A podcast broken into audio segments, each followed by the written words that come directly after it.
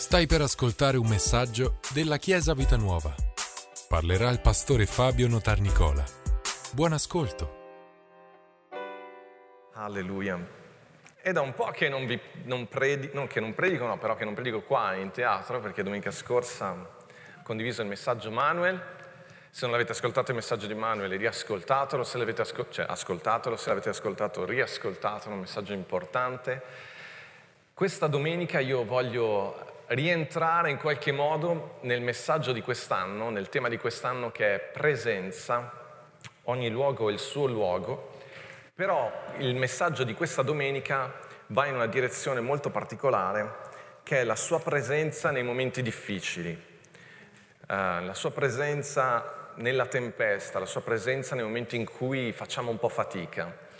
Ed è di vitale importanza questo messaggio, l'ho iniziato a, ri- a, meditare, a riflettere qualche settimana fa, anche mentre eravamo al summer camp, ho, alcuni principi li ho condivisi anche con i ragazzi, ma era con la Chiesa che avevo proprio il desiderio di condividere questo messaggio. Quindi eh, con tutto il cuore, come sempre ogni domenica vi chiedo di, di, di prestare la massima attenzione, perché è qualcosa che va a collegarsi con quanto stiamo condividendo in tutto questo, in questo anno. Partiamo da, leggerò un po' di versetti perché ho bisogno che entriamo nella storia dei discepoli e di capire bene quello che loro stavano provando. Siamo a mandarli a due a due e diede loro potere sugli spiriti immondi mi interessa questo versetto perché ci fa capire che siamo all'inizio del ministero di Gesù, comunque dei discepoli, e che Gesù chiama i discepoli, gli apostoli, ed è un momento molto importante eh, perché dà loro autorità e li manda a predicare. Quindi se vi immaginate, se vi immedesimate nei discepoli, è un momento, insomma, un'investitura molto importante, hai fatto un po' una promozione, stai entrando nel vivo del, del ministero di Gesù e vai in prima linea, infatti loro vanno, pregano, eh, guariscono persone, liberano persone. E infatti al versetto 30 del, del capitolo 6 dice così, ora gli apostoli si radunarono intorno a Gesù e gli riferirono tutto quello che avevano fatto e insegnato Wow, deve essere stato un momento straordinario vedere che l'autorità di Gesù funziona anche quando sei tu a esercitarla. Ed erano molto eccitati, molto eh, gioiosi di tutto questo e avevano anche insegnato, quindi stavano veramente entrando in prima linea nel ministero. Ed egli disse loro, venite in disparte in un luogo solitario e riposatevi un po', perché era tanta la gente che andava e veniva che essi non avevano neppure il tempo di mangiare. Vedete, c'è grande successo, oggi potremmo dire, definiremmo un risveglio spirituale, c'è tantissimo lavoro. Chiesa, guardate che questo parla anche a noi, eh? Noi desideriamo crescere come Chiesa e stiamo crescendo, però ricordatevi sempre che più persone siamo, anche, c'è anche più lavoro, più, uh, più impegno per, per, per tutti noi e i discepoli qua non avevano quasi neanche il tempo di mangiare. E mi piace che Gesù li chiama a riposare un po'. E questo eh, versetto 32 dice, partirono quindi in barca verso un luogo solitario e appartato. Mi raccomando in queste vacanze, va bene, siamo felici che andiamo in vacanza, anche noi andremo in vacanza, però ricordatevi che vacanza non vuol dire vacanza da Dio, vacanza vuol dire, per noi credenti vuol dire, non dico proprio un luogo solitario, non dovete andare nel deserto, però un luogo dove il Signore possa anche parlare al vostro cuore, prendetevi, ritagliatevi del tempo per questo tipo di, di, di ristoro, perché abbiamo bisogno veramente, ricordatevi, abbiamo insegnato sul ritmo della grazia, vuol dire che nella nostra vita è anche giusto che ci sia un tempo di ristoro, tempo di riposo. C'è la mia macchina, penso che ormai anche nelle, in tante macchine ci sia questo uh, questa programmazione, per cui se sono in macchina da più di tre ore, a un certo punto viene fuori, suona e ti dice non è il caso di fare una pausa, non lo dice proprio così, però viene fuori una frase che dice ti vuoi fermare a bere un caffè, non è che... E insomma, anche se lo dice a noi, non va bene tante cose, il lavoro, la chiesa, però è anche opportuno fermarsi e trovare un luogo di riposo. E guardate, qui dice, partirono quindi in barca verso un luogo solitario e appartato. La folla però li vide partire e molti lo riconobbero. Da tutte le città corsero lì a piedi ed arrivarono prima di loro e si strinsero intorno a lui. Ed è per quello che non vi diciamo dove andiamo in vacanza, no? Le persone volevano stare con Gesù e questo è un dato molto importante. Autorità viene data alla Chiesa, ma le persone vogliono stare con Gesù. L'autorità, il messaggio, noi siamo dei paletti indicatori per portare le persone a Gesù, non a noi. Non, eh, non ci montiamo la testa. se, io so che se siete qua certamente volete bene a me, pastore Michi, però siamo qua per Gesù, non per, le, non per la persona in sé. Di questo siamo molto consapevoli. Quindi arriva tutta questa gente. Versetto 36 i discepoli vanno da Gesù e dicono, insomma, siamo venuti qua per riposare, e invece c'è tutta questa massa di gente, e egli dice, saluta questa gente perché se ne vada nelle campagne, nei villaggi all'intorno a comprarsi del pane, perché non ha nulla da mangiare. Ma egli rispondendo disse loro, date voi a loro da mangiare. Ed essi dissero, dobbiamo andare noi a comprare del pane per 200 denari e dare loro da mangiare? E Gesù disse, quanti pani avete? Andate a vedere. Ed essi, accertatisi, dissero, cinque pani e due pesci. Allora egli ordinò loro di farli accomodare tutti per gruppi sull'erba verde, così essi si sedettero in gruppi di cento e di cinquanta, egli prese i cinque pani e i due pesci, alzati gli occhi al cielo, li benedisse. Quindi spezzò i pani e li diede ai suoi discepoli perché li distribuissero loro e divise pure i due pesci fra tutti. Mangiarono tutti a sazietà e raccolsero dodici ceste piene di pezzi di pani e i resti dei pesci. Or coloro che avevano mangiato di quei pani erano cinquemila uomini. Una delle cose che io vi sto leggendo questi versetti un po' velocemente perché stiamo entrando nel contesto della storia. Una delle cose che succede è che i discepoli si meravigliano a un certo punto perché, pur avendo ricevuto da Gesù l'autorità di andare a imporre le mani, insegnare, quindi un livello molto alto di, eh, di impegno, Gesù però a un certo punto gli dice, oh, dovete dare voi da mangiare a queste persone cioè dovete distribuire pani e pesce. I discepoli ci rimangono un po' male perché dicono ma come dobbiamo essere noi ad andare a comprare il pane, il pesce. Noi ormai pensavamo di essere in una categoria dove certe cose non si fanno più, insomma. Invece no, noi dobbiamo renderci conto che il cuore del cristianesimo è sempre il servizio, prendersi cura delle persone e dei loro bisogni. E i discepoli qua, quello che voglio farvi notare, che perdono un attimo di vista il cuore del Vangelo e da quel momento in poi fanno fatica a capire cosa Gesù vuole da loro.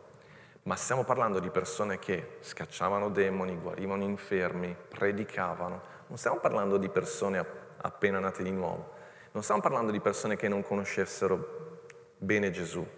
Stiamo parlando di persone che erano proprio al, loro, al suo fianco. Ma noi dobbiamo sempre stare attenti. Il cuore del Vangelo è sempre prendersi cura delle persone dei loro bisogni, anche delle cose pratiche. Quindi, andando avanti in, questo, in questa storia, arriviamo al versetto 45. Subito dopo, Gesù costrinse i suoi discepoli a salire nella barca e a precederlo nell'altra riva verso Bezzaida, mentre egli licenziava la folla. Licenziare vuol dire salutava, perché non avevano nessun contratto di lavoro. Era Qui c'è una cosa molto interessante, quindi c'è un grande risveglio, tante persone che vogliono ascoltare la parola, un grande miracolo, che è quello della moltiplicazione dei pani e dei pesci. Eppure Gesù in quel momento costringe i discepoli a partire e saluta le persone. Perché manda via i discepoli? Non è chiarissimo il motivo per cui li manda via, però un'indicazione può essere questa. Gesù non voleva che il successo di quel momento diventasse il punto d'arrivo, perché lui aveva un, un compito dal Padre e doveva andare avanti. Fate attenzione che a volte il successo nella nostra vita può diventare anche ciò che ci blocca e ci incastra lì e non ci fa procedere avanti. Gesù ha detto, ok, abbiamo avuto successo, c'è un grande risveglio in questo luogo, ma l'obiettivo di, per me è un altro, quindi andiamo avanti. Riesco a trasmettervi questo? Questo parla a noi e parla anche a noi come Chiesa. Noi abbiamo eh, finalmente acquistato un locale, presto avremo eh, la possibilità di entrarci dentro, stiamo lavorando per tutto questo. Però Chiesa non è il nostro obiettivo, quello è un percorso, è una tappa, ma noi dobbiamo procedere e andare avanti. Io non so anche nella tua vita che cosa stai vivendo, magari stai vivendo un momento particolarmente eclatante, una vittoria, un, un obiettivo molto importante, Però c'è un momento in cui devi essere anche molto rigido e, e no, no, noi dobbiamo andare avanti, ma anche con Dio. Noi dobbiamo andare avanti, noi dobbiamo andare avanti, non è tutto qui, noi dobbiamo procedere. E quindi Gesù manda via i discepoli e, si, e saluta la folla, è anche molto bello questo perché lui saluta tutti fino all'ultimo. Tutti siamo importanti. Per Gesù siamo tutti importanti. Non ha delegato questo compito ad altri. A me come pastore parla molto questo. Ma vi rendete conto? 5.000 uomini vuol dire che erano almeno il doppio. E lui ha salutato, va bene, non c'è scritto che ha salutato proprio tutti uno per uno, però l'idea che ti trasmette è questa. Mai sia che i discepoli trattino male qualcuno di queste persone. Li saluto io personalmente. Non c'è nessuna... Il protagonista è Gesù, ma Gesù si spende completamente per le persone. È straordinario. Al versetto 46, appena l'ebbe congedata, salì sul monte a pregare. Quindi Gesù saluta la folla e va a pregare. Anche lui cerca un luogo solitario, però solitario con il Padre. Fate attenzione, non è da solo lui, è da solo con il Padre. A me piace, un autore scrive questa frase che amo tantissimo in riferimento a questo passaggio e dice... Uh, questo l'ho scritto io, non confondetevi. Questo... C'è una parte in cui, vedete, Gesù sta con le persone, c'è un tempo per stare con le persone, torniamo al discorso del ritmo, e c'è un tempo in cui devo stare con papà. C'è un tempo che sto con i discepoli, ma c'è un tempo in cui devo occuparmi della mia relazione personale con Dio. È una cosa molto importante. E c'è un tempo per parlare, bella anche questa frase, c'è un tempo per parlare alle persone di Dio. E c'è un tempo, per, ascoltatemi, c'è un tempo per parlare alle persone di Dio, ma c'è un tempo anche per parlare a Dio delle persone. Ascoltatemi, c'è un tempo per parlare alle persone di Dio, ma c'è anche un tempo cui, eh, nel quale parlare alle persone, intercedere davanti a Dio per le persone. Nella scuola biblica, quando noi abbiamo fatto a scuola biblica, non mi ricordo quale insegnante, però ci aveva detto una frase che mi è sempre, mi è sempre rimasta in mente e diceva tu non hai diritto di parlare alle persone di Dio se prima non hai parlato a Dio delle persone. Cioè non puoi parlare alle persone di Dio se prima non hai pregato per loro. È una responsabilità molto forte e Gesù lo faceva. Però Gesù va davanti a Dio anche per questo motivo, e questa è la frase che vi dicevo. Per ascoltare la voce del Padre, Gesù si ritira a pregare per trovare e ritrovare forza la nitidezza, il coraggio della propria via.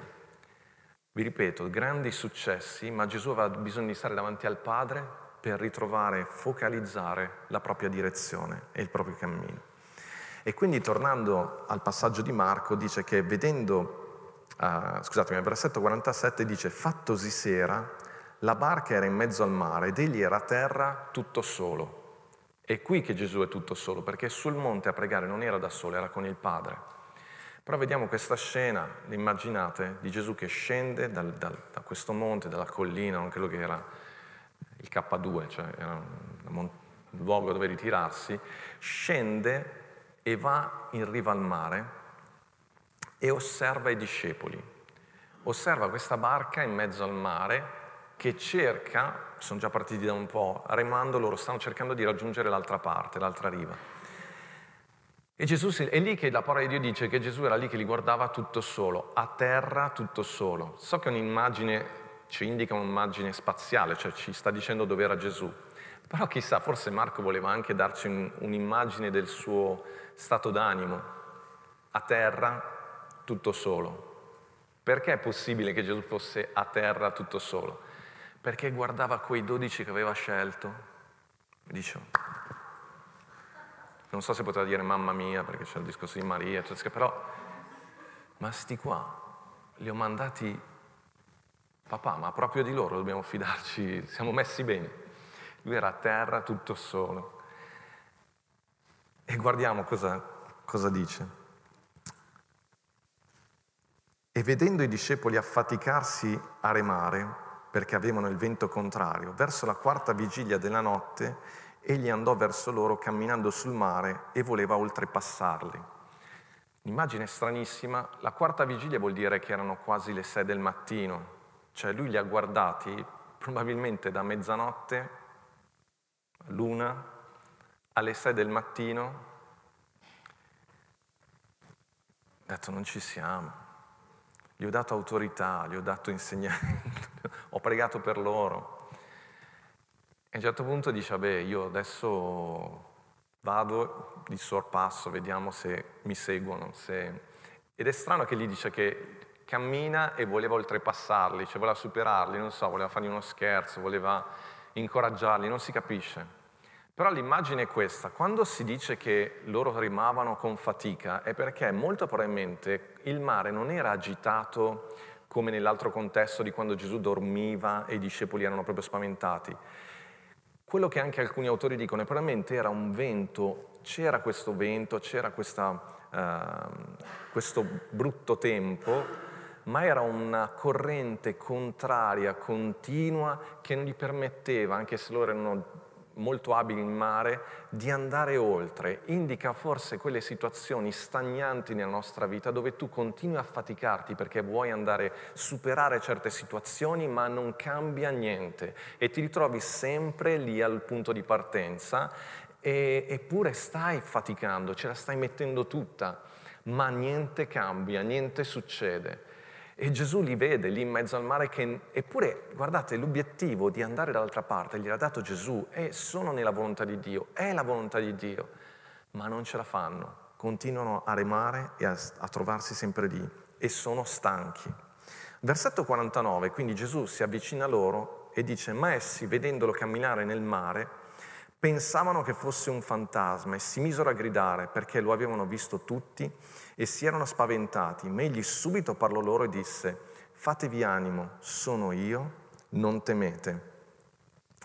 È interessante qua che Gesù cammina verso di loro e loro si spaventano. Letteralmente dice che loro pensano che sia un, la parola usata in greco è fantasma, proprio fantasma, o che può essere tradotto anche come uno spettro. Cioè proprio non riconoscono Gesù. I discepoli non riconoscono Gesù. E c'è una cosa importante perché subito dopo Gesù spiegherà loro il perché e gli dice che il, loro, il motivo profondo per cui loro non lo stanno riconoscendo è perché hanno il cuore indurito e dice per via della storia dei pani. Vedete quello che vi dicevo prima, il fatto che loro non comprendono il cuore di Gesù e il fatto che non comprendono l'importanza di di amare l'altro e di servire l'altro e quindi gli dà fastidio il modo in cui Gesù sta agendo e operando in quel momento, non gli permette di riconoscere Gesù nella loro vita. È un principio importantissimo perché soprattutto in mezzo alla bufera e alle situazioni difficili hai bisogno di riconoscere Gesù, hai bisogno di riconoscere la sua presenza.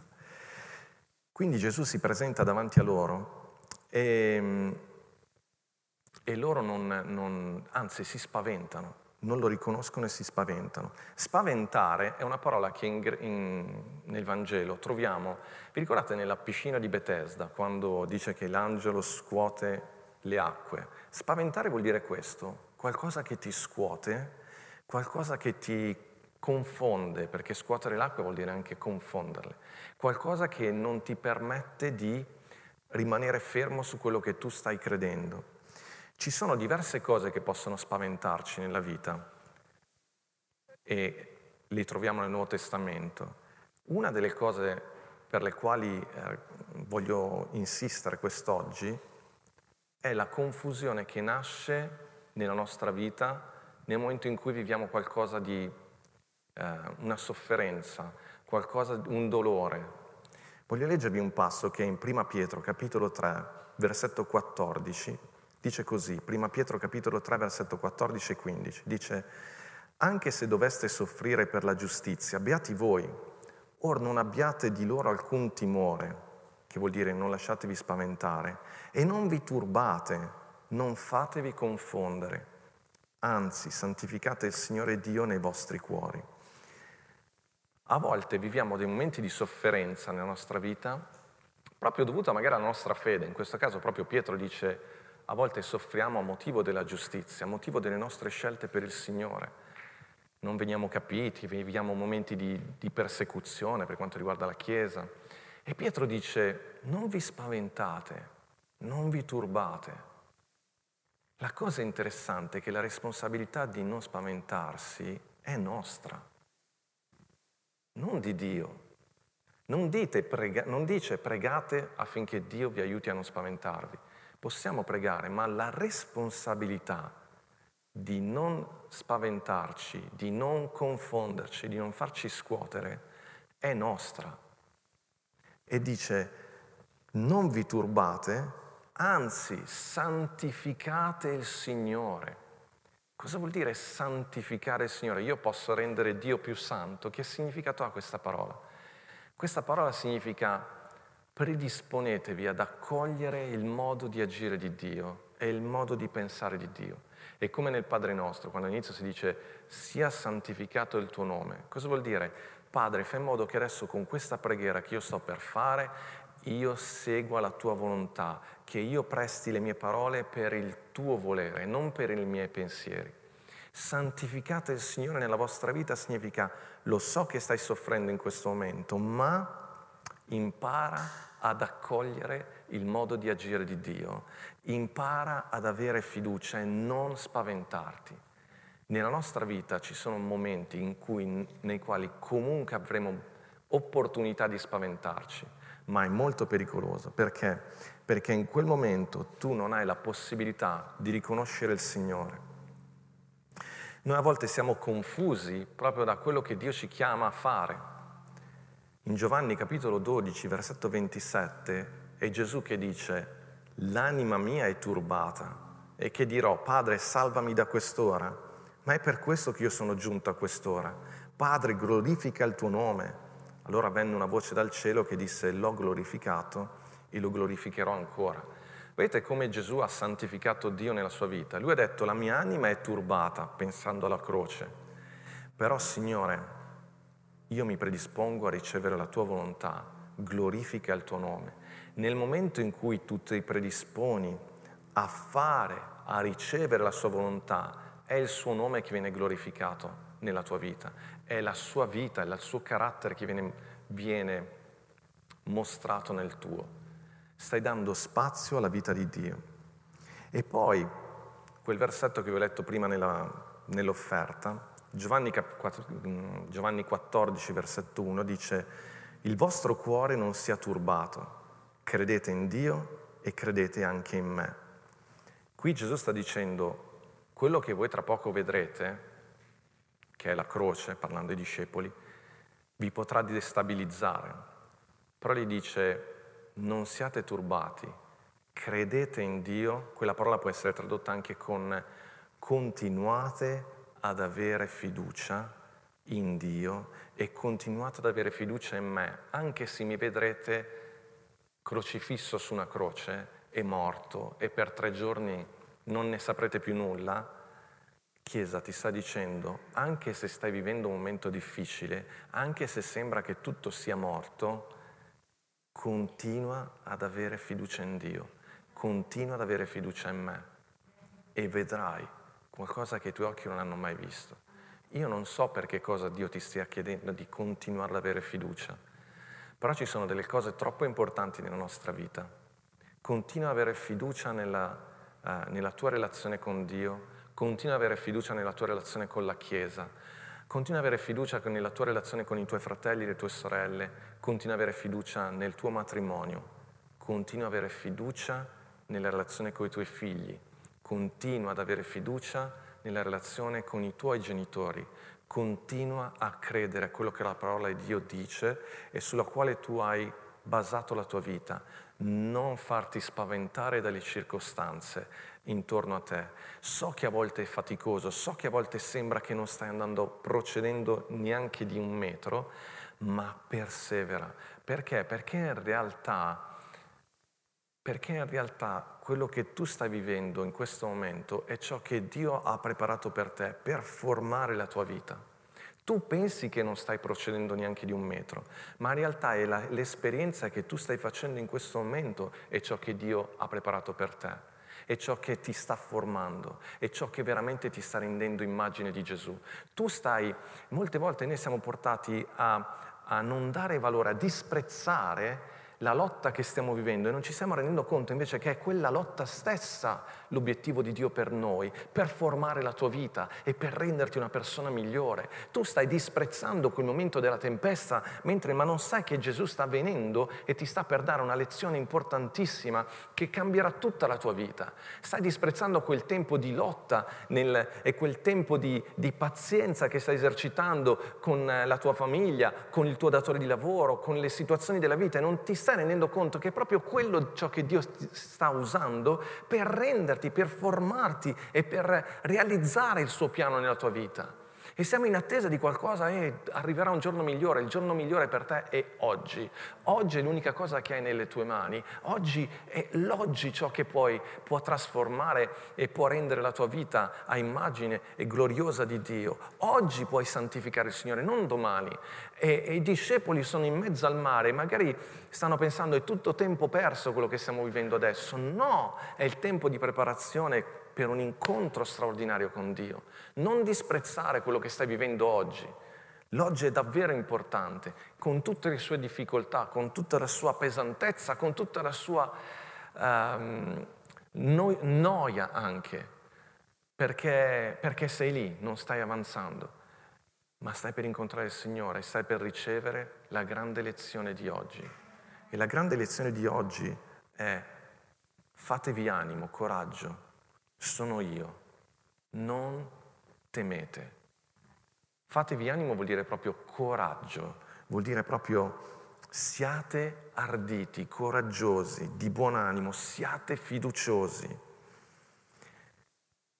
Allora, Chiesa, questa è la grande lezione di oggi. C'è bufera, c'è vento, sei stanco, sei malato, hai la mente fa fatica, fai fatica a concentrarti. Ma Gesù si presenta davanti a te e ti dice, ehi, devi mettermi a fuoco. Mi vedi? Coraggio. Notate i tre passaggi, Chiesa, fondamentale. Coraggio, io sono, sono io, io ci sono. Tu mi vedi? Vedi la presenza di Dio nella tua vita oggi? Mi stai mettendo a fuoco? Al di là di tutti i pensieri negativi che puoi avere, al di là di tutte le difficoltà che hai, mi vedi? Sono io. I discepoli pensano che sia uno spettro, i discepoli pensano che sia, che sia un fantasma. E invece Gesù a volte ha un modo diverso di presentarsi. Proprio nel momento in cui tu sei disperato, Gesù si presenta a te.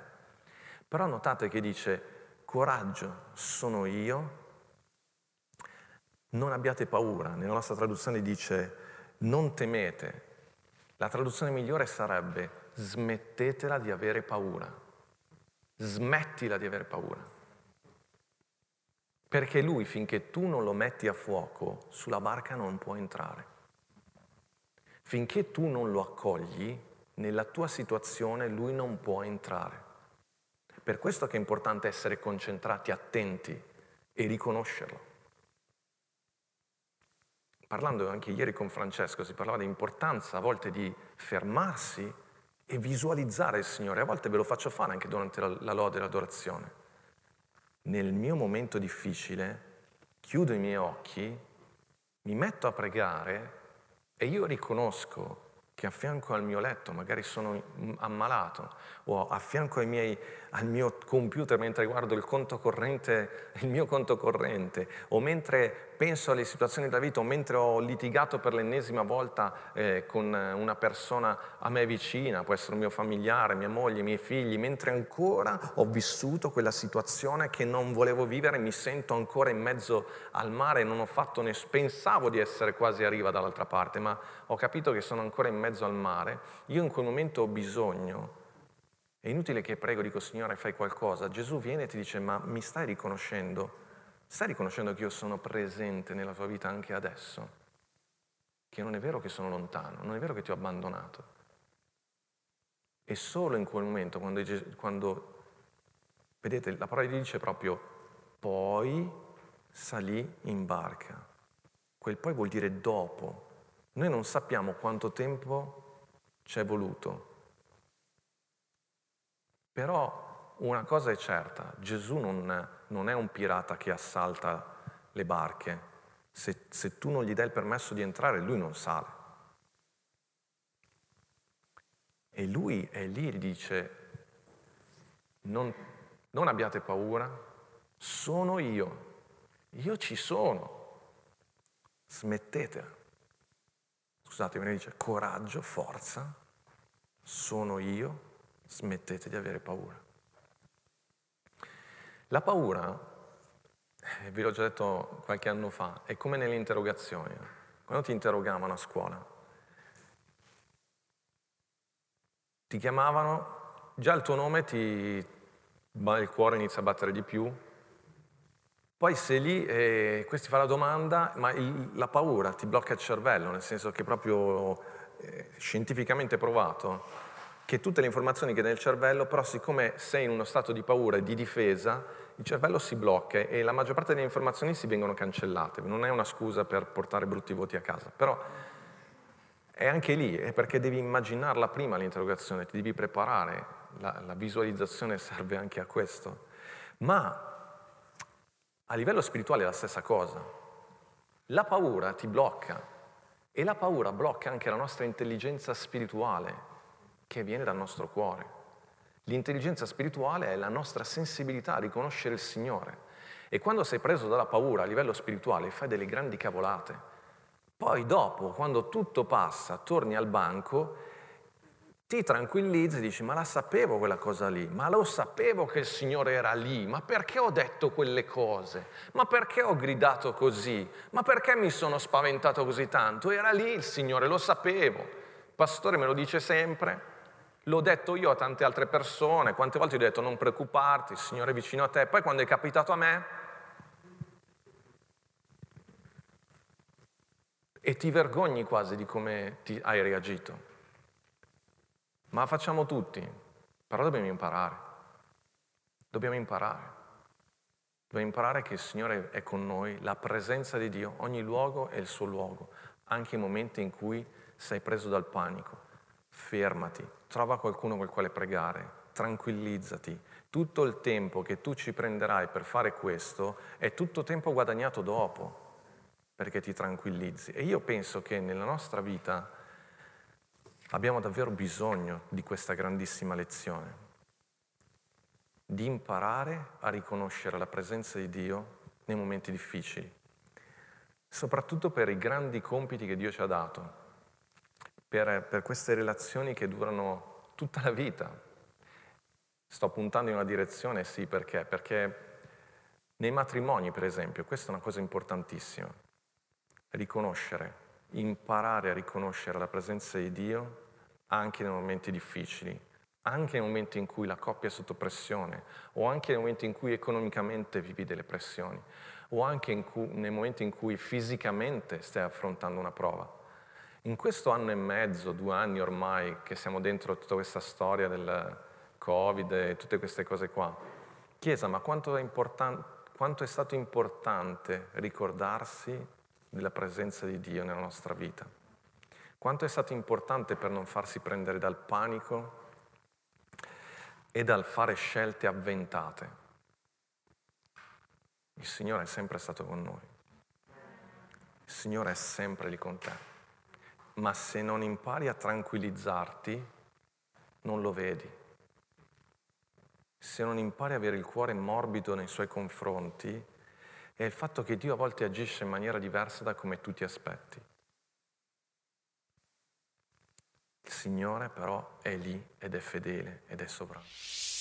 Grazie per averci ascoltato. Rimani aggiornato attraverso i nostri canali social. Ci trovi su Facebook, Instagram, Spotify e sul sito www.chiesavitanuova.org.